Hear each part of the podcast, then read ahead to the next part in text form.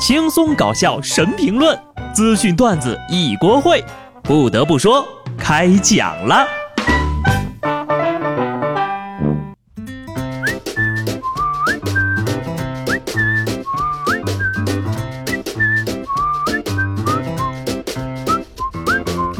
Hello，听众朋友们，大家好，这里是有趣的。不得不说，我是机智的小布。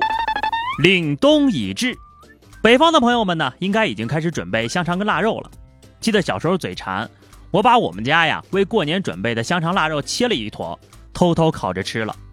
我妈问谁偷吃的，我就指着家里的大黄说：“肯定是这狗吃的。”结果呢，被我妈暴揍一顿，一边打还一边问我。你见过哪家的狗会用刀切腊肉？现在我想告诉我妈，可能狗真的会用刀，毕竟鸡都会弹钢琴了。上礼拜呀，贵州贵阳教宠物行为心理的何老师正在教自己养的公鸡弹琴。何老师说，公鸡呀要比狗更容易训练，他已经教会自己的公鸡弹奏两首曲目了，目前呢正在学习《天空之城》。这就是传说中的。把琴键上撒把米，鸡弹的都比你好，你们这帮蠢学生！哎，一只公鸡都比我多才多艺，我简直禽兽不如啊！这鸡呢也是不走寻常路，明明可以靠肉体赚钱，非要拼才华，弹的不好，可能就在锅里了。天冷了，大家一定要注意保暖。毕竟人到中年，这身子骨可不能像孩子一样无所畏惧啊。前几个月，一个孩子呢，因为和家里闹了一点小别扭，竟然趁着父母不注意，独自一人从海南三亚骑着自行车去北京了。历经近百天的骑行，一路吃喝全靠乞讨。就在一个寒冷的深夜，男孩呢到达滁州境内，被一位好心的司机师傅发现并报了警。在民警的帮助下呀，父子俩在离别近三个月后重逢了。三千公里，啥自行车呀？质量这么好，我也想整一个。小老弟儿这生存能力可以呀，以后必成大事。都听明白了吧？人家这才叫离家出走。以后呢，没越过海峡都不要吹牛了。不过啊，到底是因为什么想不开，从三亚往北京骑？骑到半道就冻傻了，海南人哪受过这样的苦啊？别人离家出走呢，能千里骑行三个月，我离家出走呀，就是先帝创业未半而花光预算。你说这要是开个直播，一路上让老铁打个赏、打个火箭游艇什么的，肯定也不至于要饭呢。这一点你就得向乔碧罗学习了。这不，之前闹得沸沸扬扬的乔碧罗终于露脸了。通过采访视频了解到，乔碧罗是一名九零后，一米六几的身高，偏胖，黑色大衣里套着黑色的毛衣，齐刘海中长发挡在脸的两边，和网上的大妈容颜呢还是有一些差距的。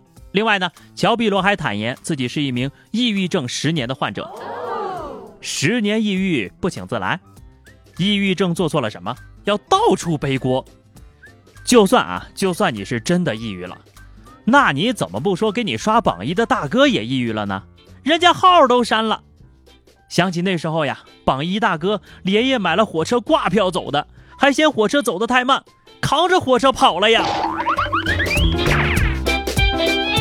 而且主要的问题呢，不在于长相和身材，是欺骗。你贴别人的照片，用最好的变声器，开最猛的美颜，骗最有钱的直男，这是人干事儿？别说主播哈，不一定都看颜值，是你自己非要走的颜值路线。那你当然要承受这份奥利给呀！早知如此，还不如刚开始你就诚实点儿。我算是想通了，现在的问题啊，主要是缺乏一种乔碧罗精神。要是论不要脸的功力，下面这位也是不遑多让。前两天呀，四川泸州警方通报了一起人碰瓷儿狗的骗局，说是一男的呀向狗撞去，然后扔下包子，迅速用铁丝划破手，假装被咬伤。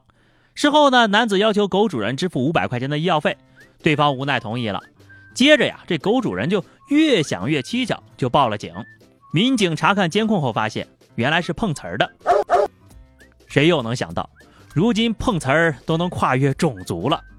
这真的是狗在街上遛，锅从天上来呀！也就是欺负人家狗子不会说话，要不然早就骂街了。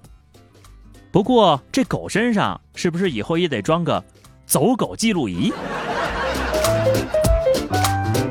要说这碰瓷儿成本也不低呀，多碰几回手都不能要了吧？你说你这是图啥呢？